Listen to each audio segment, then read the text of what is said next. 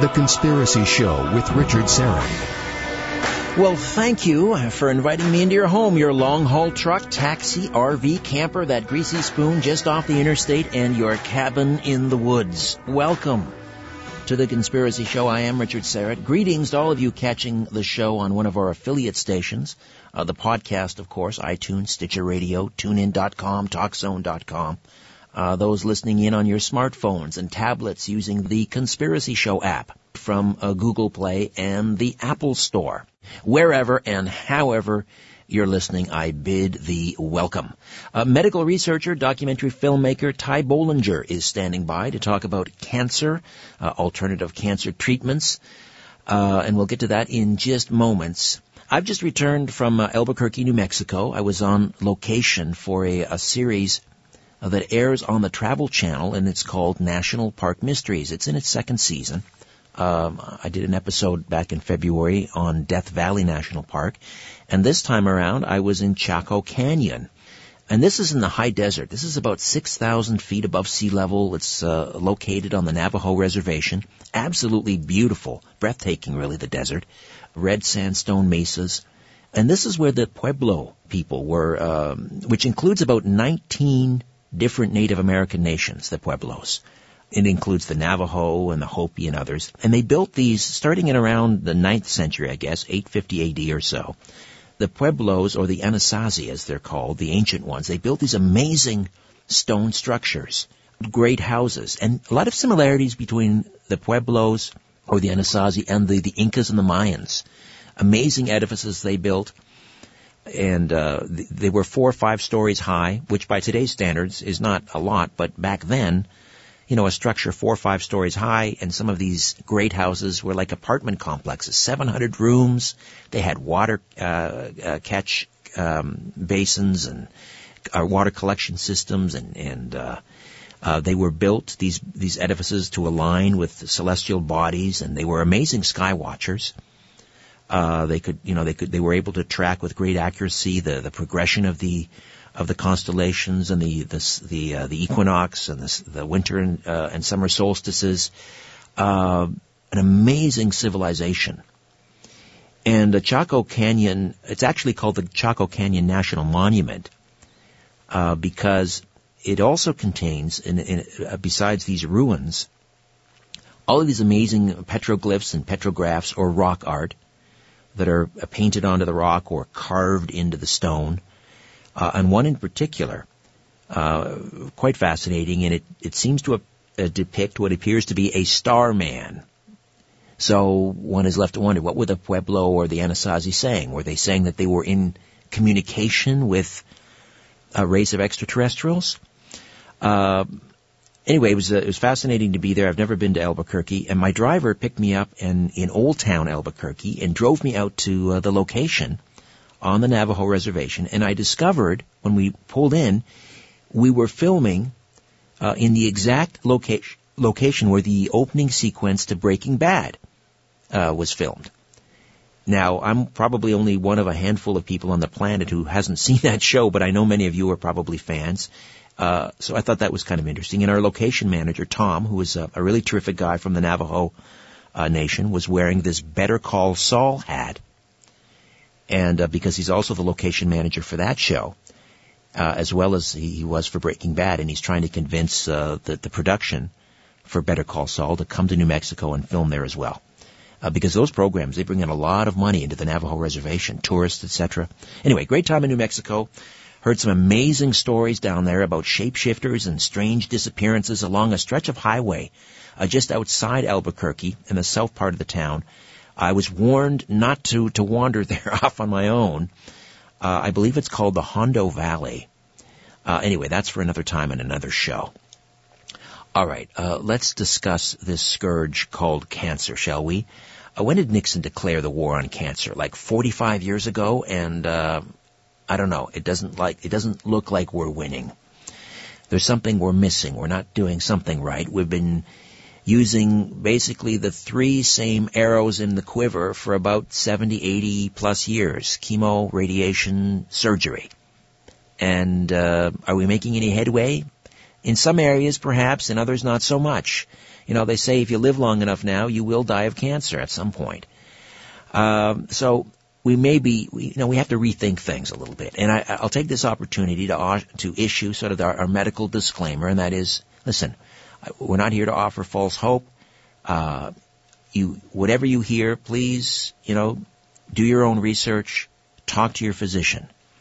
That being said, let's welcome Ty Bollinger to the program. He's a CPA, a health freedom advocate, medical researcher, documentary film producer, talk radio host, best-selling author of Cancer, Step Outside the Box, a guide to understanding herbal medicines and surviving the coming pharmaceutical monopoly, and co-author of Unlock the Power to Heal. He's appeared numerous times on Fox News, co-hosts a weekly radio show with Robert Scott Bell called Outside the Box, Uh, after losing several members to cancer, including his mother and father, Ty Bollinger refused to accept that chemotherapy, radiation, and surgery were the most effective treatments available for cancer patients and began a quest to learn all he could about alternative cancer treatments and the medical industry.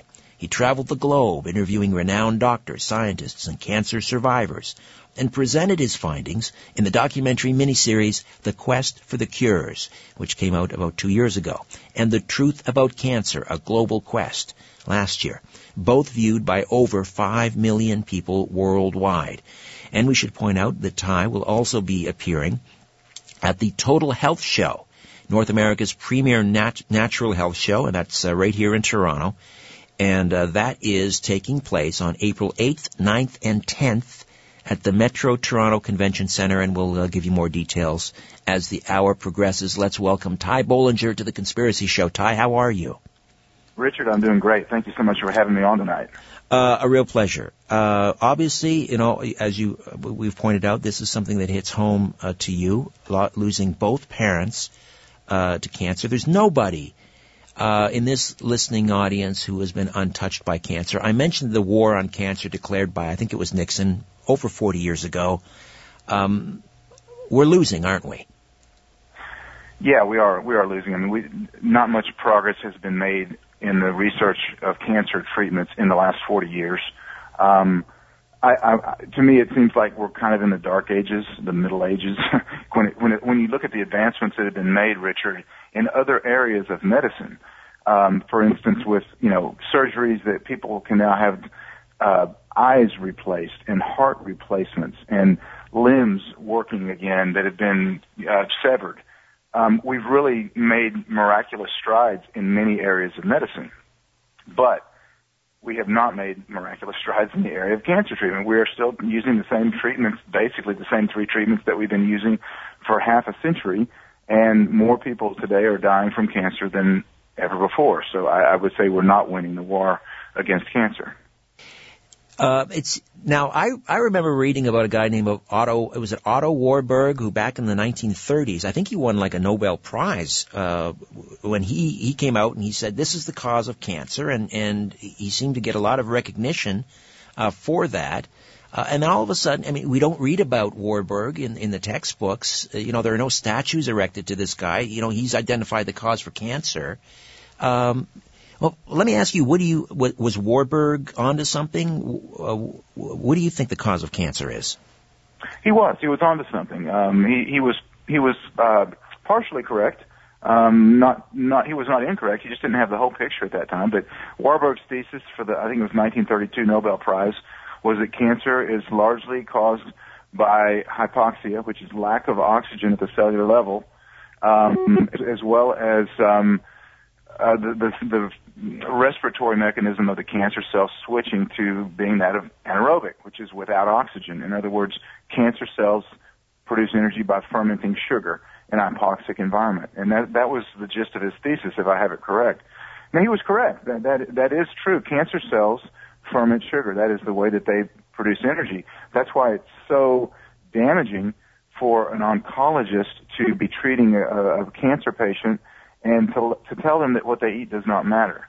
To tell them that the diet doesn't matter, eat whatever you want to put on the weight because you know you're you're in the cachexia cycle, your body is wasting away, so eat whatever calories you want. The, the quality of the calories don't matter. That's why that to me that's so damaging, such damaging advice because if you're eating refined sugars, ice cream, cakes, donuts, candies, the things that many oncologists will you know, um, advise a cancer patient to take that is wasting away. You're actually feeding the cancer cells. You're giving them the fuel that they need to thrive and to spread. And so um, that was part of, of Warburg's thesis. Um, there are many causes for cancer. I mean, to, to me, from the research that I've done over the last 15 to 20 years, I see a huge increase in environmental toxicity over the last century. As cancer rates have risen, so have the toxins that our body is exposed to, and these toxins can create uh, hypoxic type environments, low oxygen in the cells. They can create uh, compromised immune function,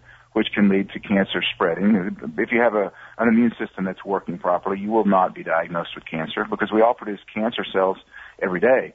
Immune, the immune system is functioning properly, we're not going to face a, a life-threatening cancer diagnosis. But if our immune system is compromised, if we are exposed to these toxins, which is they're ubiquitous today, Richard. They're in the air, they're in the water, they're in the food that we eat. We are constantly exposed to toxins. That's a big piece of the puzzle, and that's even admitted on the American Cancer Society website. Um, if you go there, there's a it's a PDF file called Cancer Facts and Figures and they, they state, I think, in, in the document, upwards of 85% of cancers are a result of environmental toxicity. So it's not really anything that's even debated by mainstream anymore. Toxins in our environment are causing cancer. All right, we'll uh, come back and continue our conversation with Ty Bollinger, health freedom advocate, medical researcher, documentary film producer, talk radio host and best-selling author of Cancer, Step Outside the Box, A Guide to Understanding Herbal Medicines and Surviving the Coming Pharmaceutical Monopoly. Back with more. Don't go away. You're listening to The Conspiracy Show with Richard Syrett. Ty Bollinger is with us, and uh, the website, thetruthaboutcancer.com. We've linked up to that on uh, strangeplanet.ca. Just click on Ty's name when you go to the radio page for the conspiracy show. Click on Ty Bollinger's name and that'll take you right to thetruthaboutcancer.com. Does our inability to get an upper hand on cancer, does it stem from a misunderstanding of cellular chemistry? You know, that's, that's a good question, Richard. I, I, really don't know what it stems from. Um, I, I know part of what it stems from, and part of what it stems from is the fact that we're not getting a, a better understanding of cancer because um, much of the much of the powers that be, I guess if you want to say it, the the the people that are making money or living off of cancer don't really want to find the answer to cancer. Now, I'm not indicting everyone that's involved as a doctor or a nurse or that's involved in cancer research at all. I think they're good people. I think that they're being miseducated because I think there is so much money to be made in cancer that there are, look, there, we go back to 1953. The United States Senate, in the Fitzgerald report of 1953, they concluded that there was an active conspiracy in the United States to suppress natural cancer treatments that worked by the American Medical Association. Um, so th- this is not, you know, I heard you talking last hour about conspiracy theories. This is not a conspiracy theory. This is conspiracy fact, according to the United States Senate in 1953 that the AMA does not want any natural treatments for cancer to be known.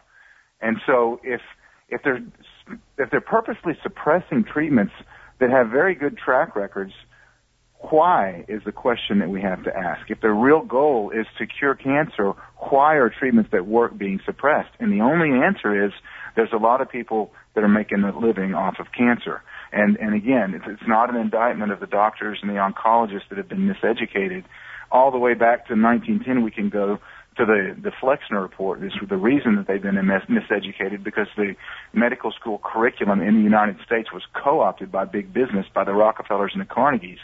That's why they're miseducated. That's why drugs are pushed so heavily today in medical schools.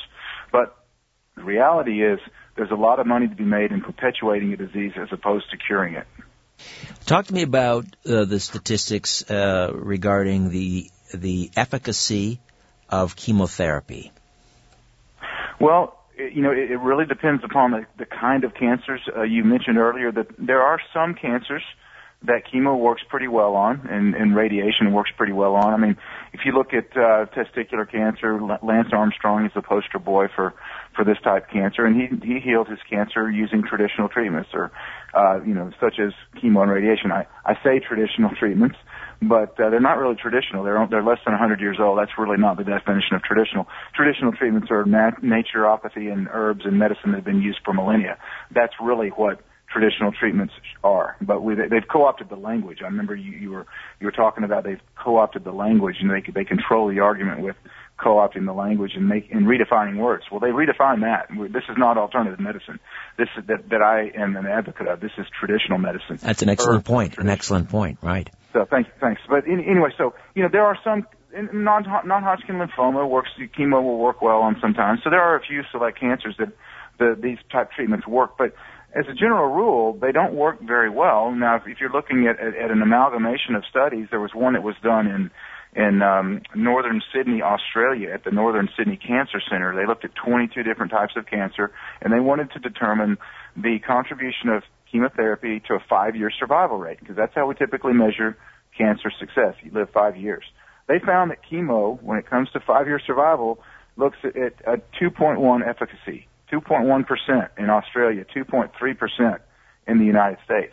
That's not very good, Richard. It's not, it's not very effective. Um, there, there are isolated. That's an understatement. That's an understatement. My yeah, you might as well do nothing. You literally might as well just do nothing.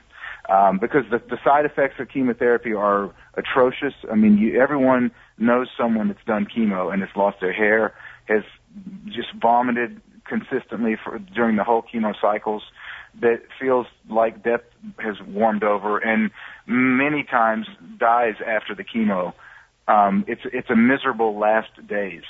Um, so I tell you what, if you, if you compare that with doing nothing, you, you're probably going to live longer if you do nothing in many instances. Now, of course, I, I appreciate your disclaimer at the first of the of the program. I'm not a doctor. I'm not recommending anything.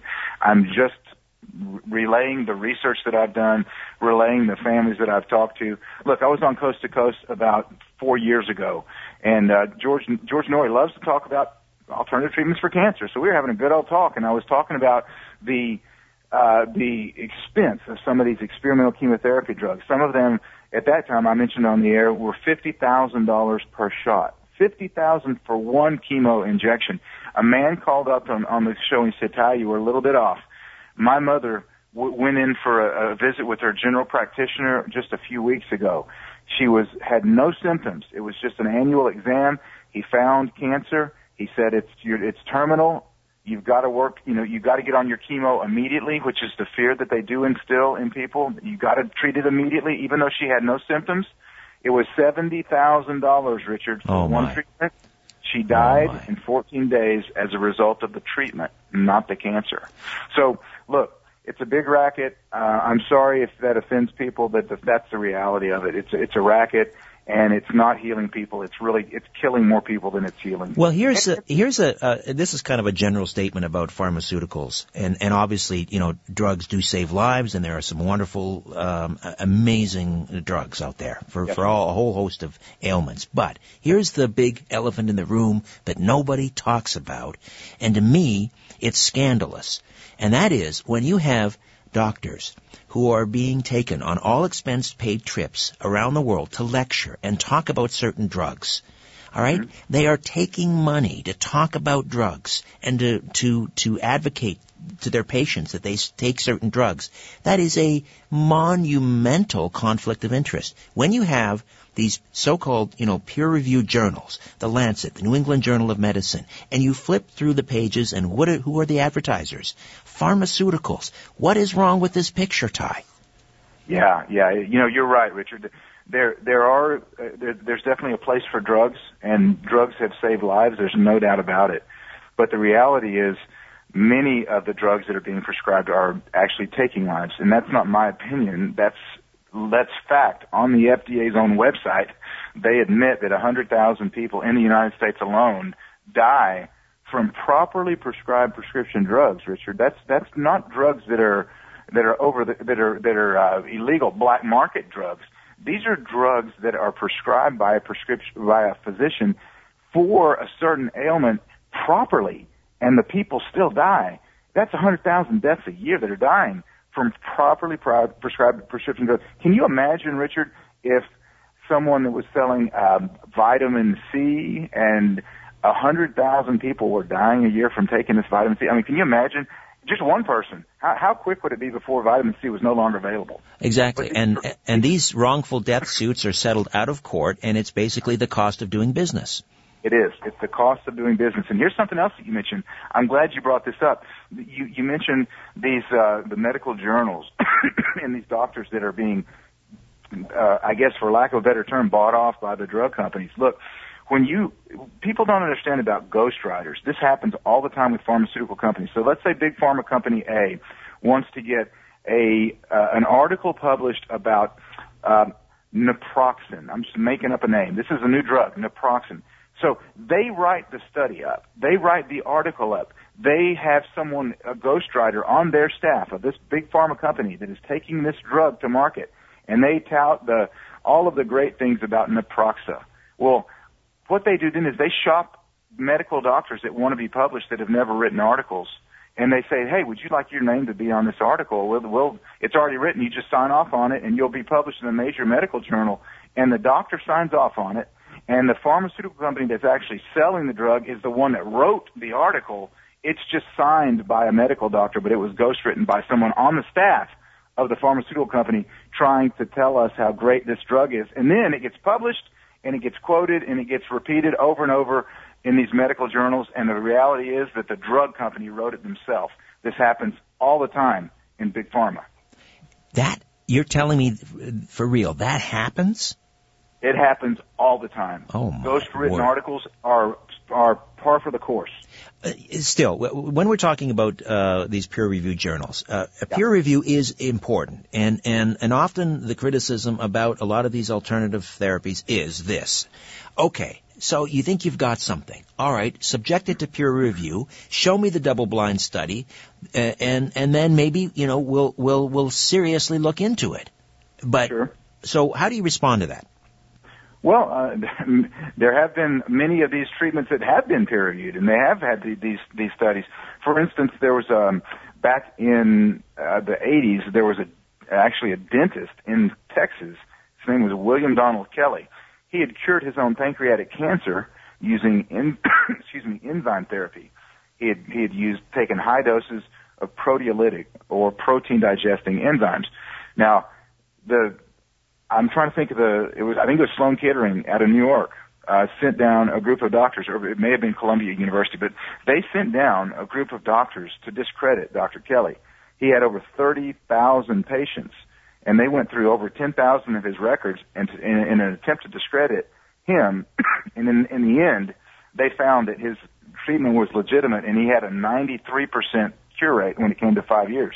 Now, his these studies were then subjected to peer review. These patients were contacted, and this this is one of those treatments that they don't want you to know about because it stood up to peer review. Now, it wasn't they didn't do any double-blind placebo testing on it, but it was peer reviewed and it was found to be legitimate. Now, that was the same treatment. If you're familiar with Dr. Nicholas Gonzalez, who unfortunately passed away last year from New York City, that was the treatment that Nicholas Gonzalez uh, took to the next level and was using to treat advanced cases of cancer, even cancers like pancreatic cancer. He had one patient that I was able to interview that it was 35 years out from a, can- a pancreatic cancer. That's a death sentence normally.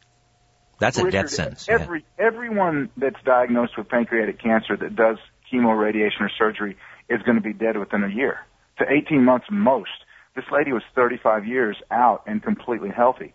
Um, there's something to this, and that's that's not the only one. There there have been other studies, and, and as a matter of fact, if you look at the Fitzgerald report of 1953, which I mentioned, that was in response to the use of Laetrile, which is vitamin B17 or amygdalin. It comes from apples seeds and, and apricot seeds.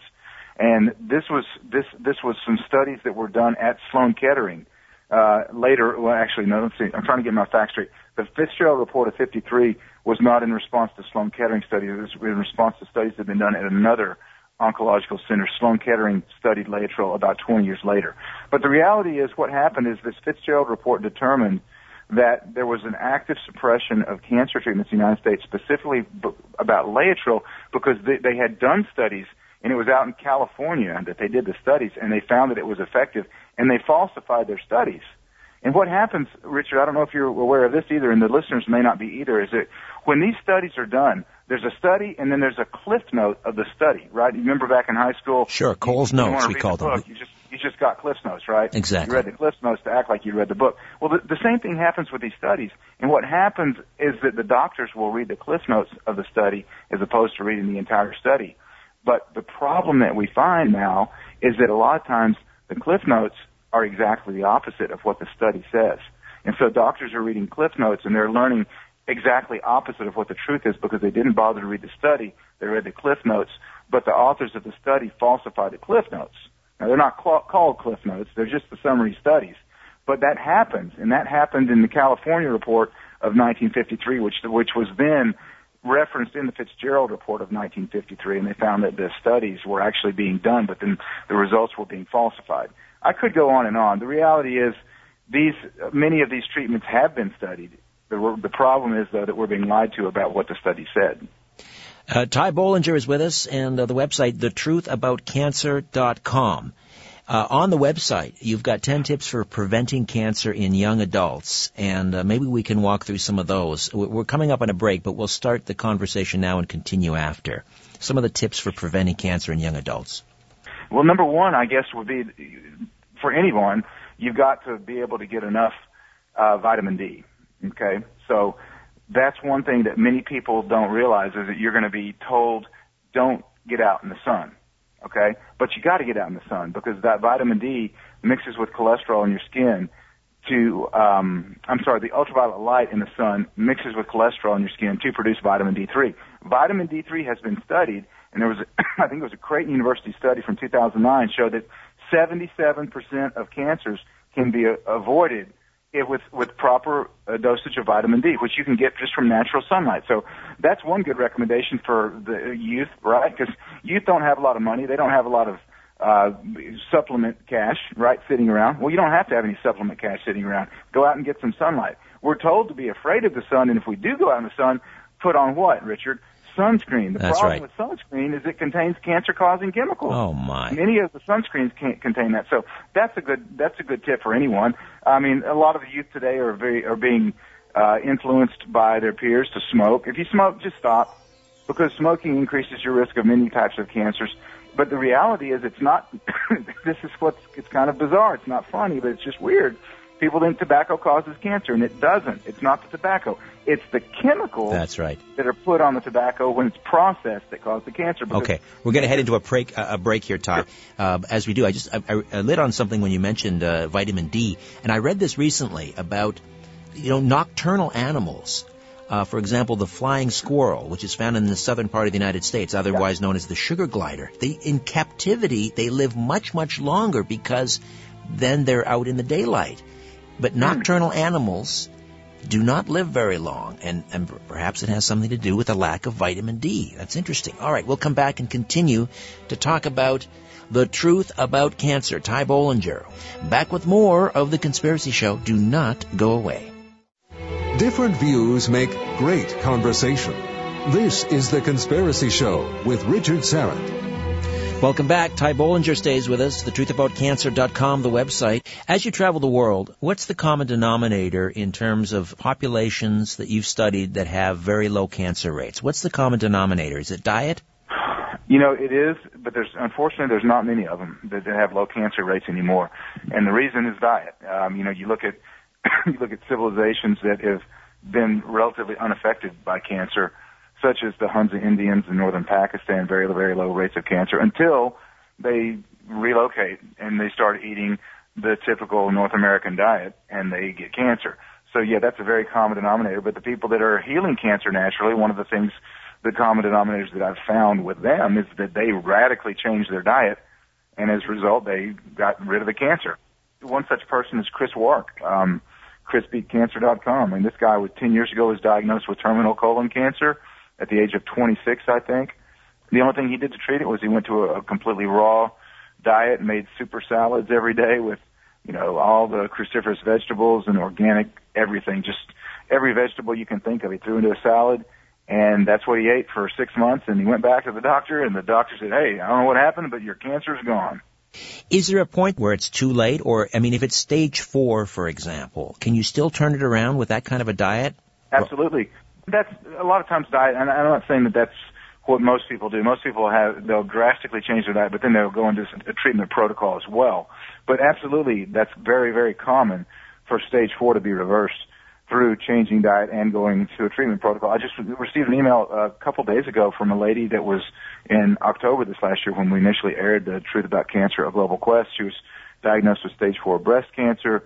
Oncologist said nothing we can do. Chemo radiation won't work. Go get your will in order. You're going to die. You're dead in a month. And she just refused to believe that, and she radically changed her diet and implemented two or three different treatment protocols. And she just emailed me two days ago, and she said, you know, the just got my cancer marker test, and there's no cancer in my body at this point. So I, I see that all the time. You know, I mean, people might hear that and say, well, that's just anecdotal, and you know, well, whatever. It, it maybe it's anecdotal, but she's alive. She's not dead, and the oncologist said she'd be dead in a month. So something must have worked. And that was a raw food diet?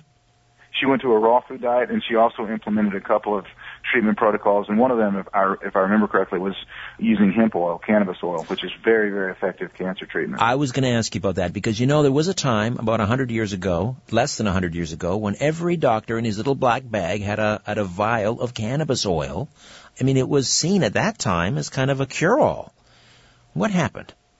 Yeah, that's one of the uh, conspiracies that I talk about that's actually a reality, and that is the hemp conspiracy. I mean, you're right. Back in, uh, until the late 1930s in the United States, hemp was used as a medicine to treat cancer and epilepsy and Parkinson's and Alzheimer's and uh, many different diseases that we look at today as really uh, there's no we have no cure for, but hemp was used there. It's interesting in the United States, we our founding fathers all grew hemp the Declaration of Independence was drafted on hemp paper. The Constitution was on hemp paper. Model, the first Model T by Henry Ford was built with hemp fiber and it ran on hemp fuel. I mean, hemp is a very, very versatile plant, but regarding the treatment of cancer, it's very, very effective. So, you know, that's one of the things that I know that she did. And, as you mentioned, until the, the 30s, it was used everywhere. It was in, available in pharmacies. I think you could buy it over the counter. But then along came William Randolph Hearst in the, in the 1930s he owned Hearst Paper Manufacturing Division of Kimberly Clark, and he also supplied most paper products for newspapers across the United States. And so he stood to lose billions because of hemp, because hemp's a much more efficient method of producing paper. You can produce the same amount of paper from one acre of hemp as you can from 10 acres of trees.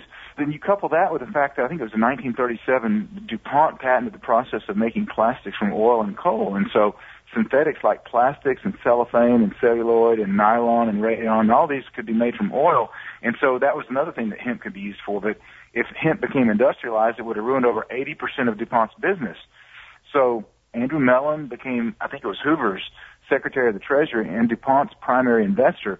He appointed Harry Anslinger, who I think became his nephew in the future, his nephew-in-law, um, to head the Federal Bureau of Narcotics and Dangerous Drugs hemp was declared to be dangerous since it was a threat to their billion dollar enterprises. And this is this is just the paper industry and the plastic industry. This is before hemp became a threat to the big pharmaceutical industry. But the reality is it was a it was a threat to big pharma. They the DEA put this word that had never been used before in the United States out there. It was called marijuana. No one ever knew what marijuana was before that, Richard. Marijuana was never used in the United States. So the propaganda campaign was on. They put out movies like Reefer Madness, and they made marijuana illegal.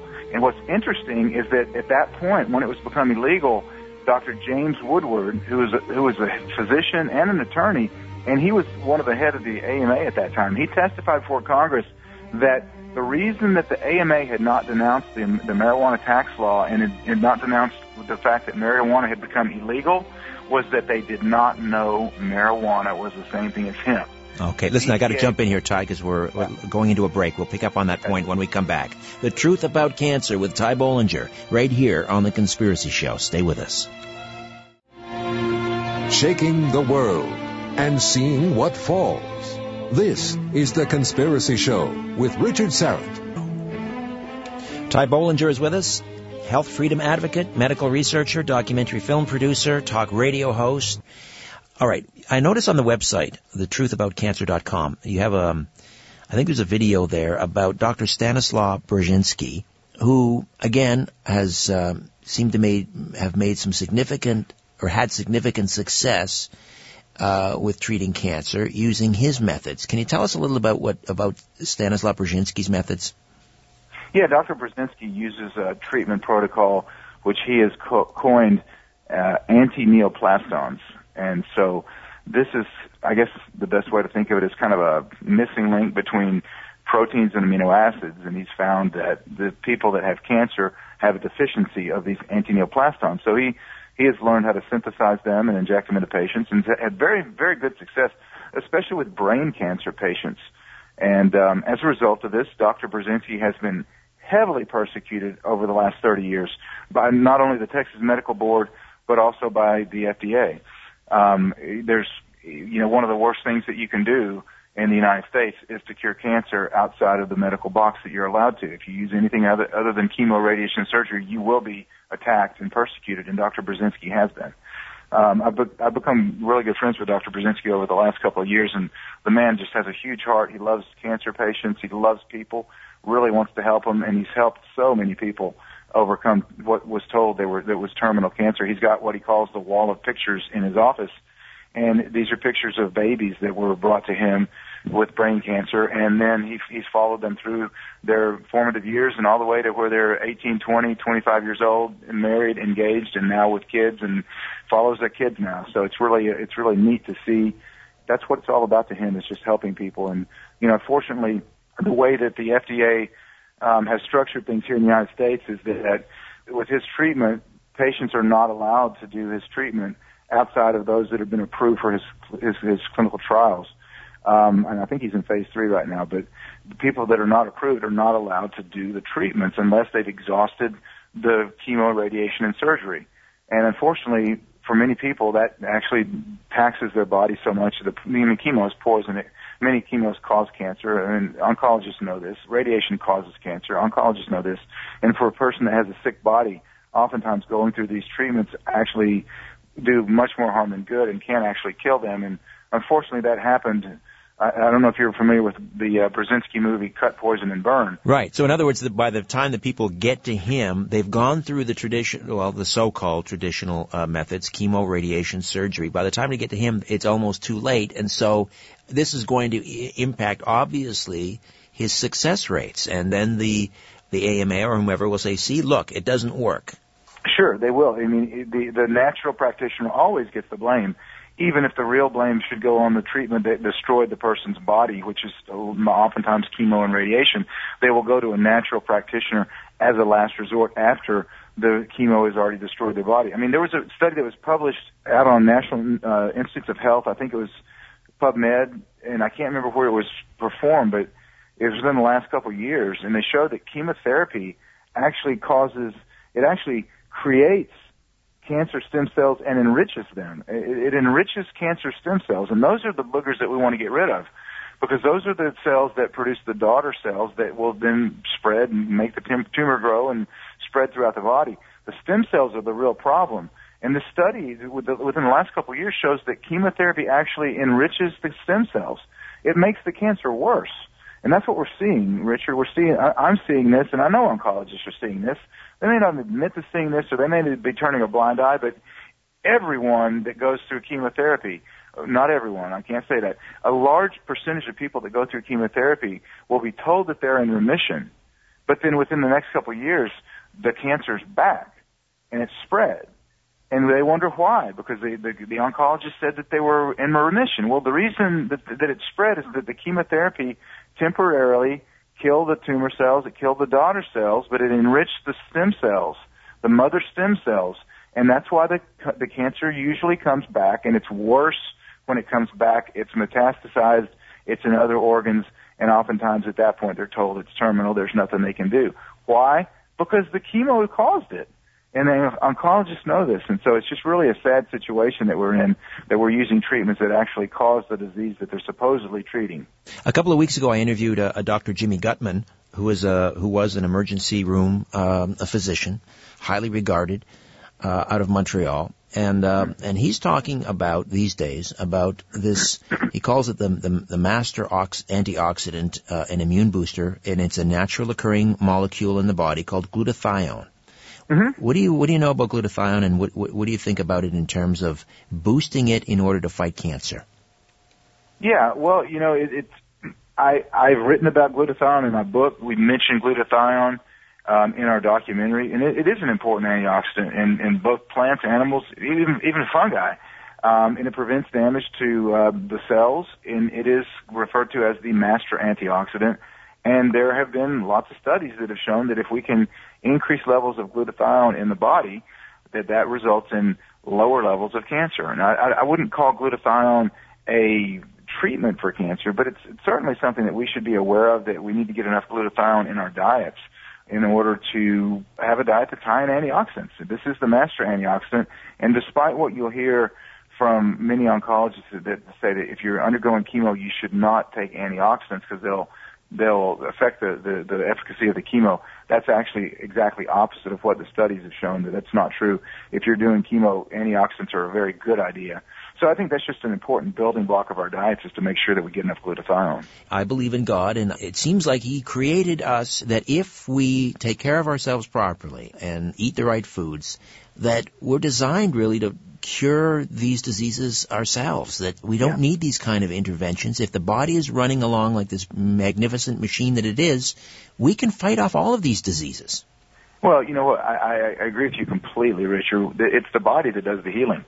So, in, in essence, you know, when we say you're, you're, we're, we're going to find a cure for cancer, the reality is there are no cures for cancer. The reality is, in my opinion, what we have are certain substances like pancreatic enzymes or like Laetrile or like uh, even oxygen. Certain certain substances provide the body with what it needs so that it runs the way that it was intended to run. And if the body runs the way that it was intended to run, then cancer doesn't get a foothold. So it's really the body that does the cure, and you're absolutely right. We give it the proper fuel, it runs properly. And that's why when doctors say they'll tell a patient that their their diet has no effect on their health, it is so absurd. Because everyone knows that if you if you want your you've got a race car and you want to run at maximum efficiency, you're not going to put Kool-Aid in the gas tank. You're going to put the proper fuel so that it runs. But why does that not spill over into the advice that a doctor would give us about the fuel for our body? Shouldn't we optimize the fuel? Shouldn't we give our bodies the fuel that they need so that they run properly? Of course we should. I mean, anyone knows that. But so why do we get no advice from our physicians about the nutrition that we need to put in our body so that the body runs properly and it's the body that then will heal the disease? Well, maybe the answer to that is because in seven years of medical school, I think they're only required to take one course in nutrition. Bingo. Bingo. And that's exactly accurate, Richard. They are not educated on nutrition. And the reason they're not educated on nutrition goes all the way back to what I mentioned earlier, the Flexner Report of 1910, when the medical school curriculum was co-opted by some business guys that wanted to push drugs. And they wanted to have a captive market to push their drugs, and that was the medical schools. And so that's why in 1913, the American Medical Association actually developed a, an internal department which they called the propaganda department, and their whole function was to malign and slander naturopaths and herbalists and chiropractors and call them quacks. And they were very successful, and so that's why today we see somebody that has a, a natural medicine degree or a chiropractor or an herbalist, and the first thing you think of, man, they're, they're, those are quacks. They're not real medical doctors. Why? Because because of the Flexner Report of 1910, because of the propaganda department of the AMA in 1913. They were very successful at co-opting the education and introducing the term quack into the American vernacular.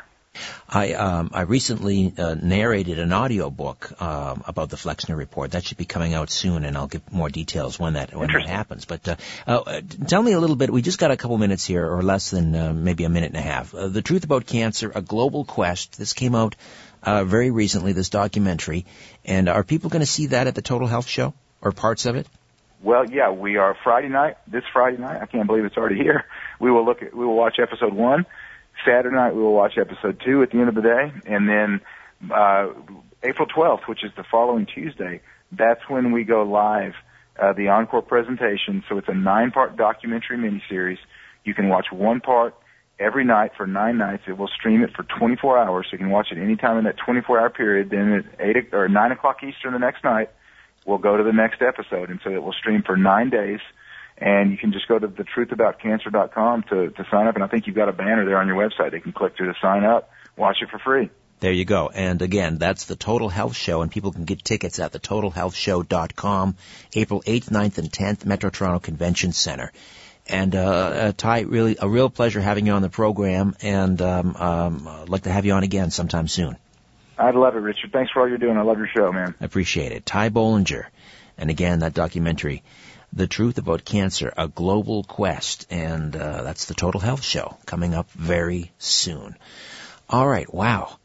Uh, quite a program. That was a good one, I think. I don't mind telling you, I'm kind of proud of this one. Uh, and uh, Albert, of course, proud of him too for uh, putting this all together. Albert Vinzel, my story producer, and uh, Ian Robertson, our erstwhile rockabilly fan, or, or, or rockabilly performer, I should say. And um, he's, uh, of course, responsible for flying this ship twisting the knobs and dials. And uh, all of you for listening, I thank you from the bottom of my heart. We will be back next week with a brand new program. Patria Patrick will be with us to talk about her new documentary film on the Titanic. That anniversary is up and coming. Rosemary Ellen Guiley, our paranormal investigator, will be along as well with her monthly report. In the meantime, don't be afraid. There's nothing concealed that won't be revealed, nothing hidden that won't be made known. What you hear in the dark, speak in the light. What I say in a whisper, proclaim from the housetops. Move over, Aphrodite, I'm coming home. Good night.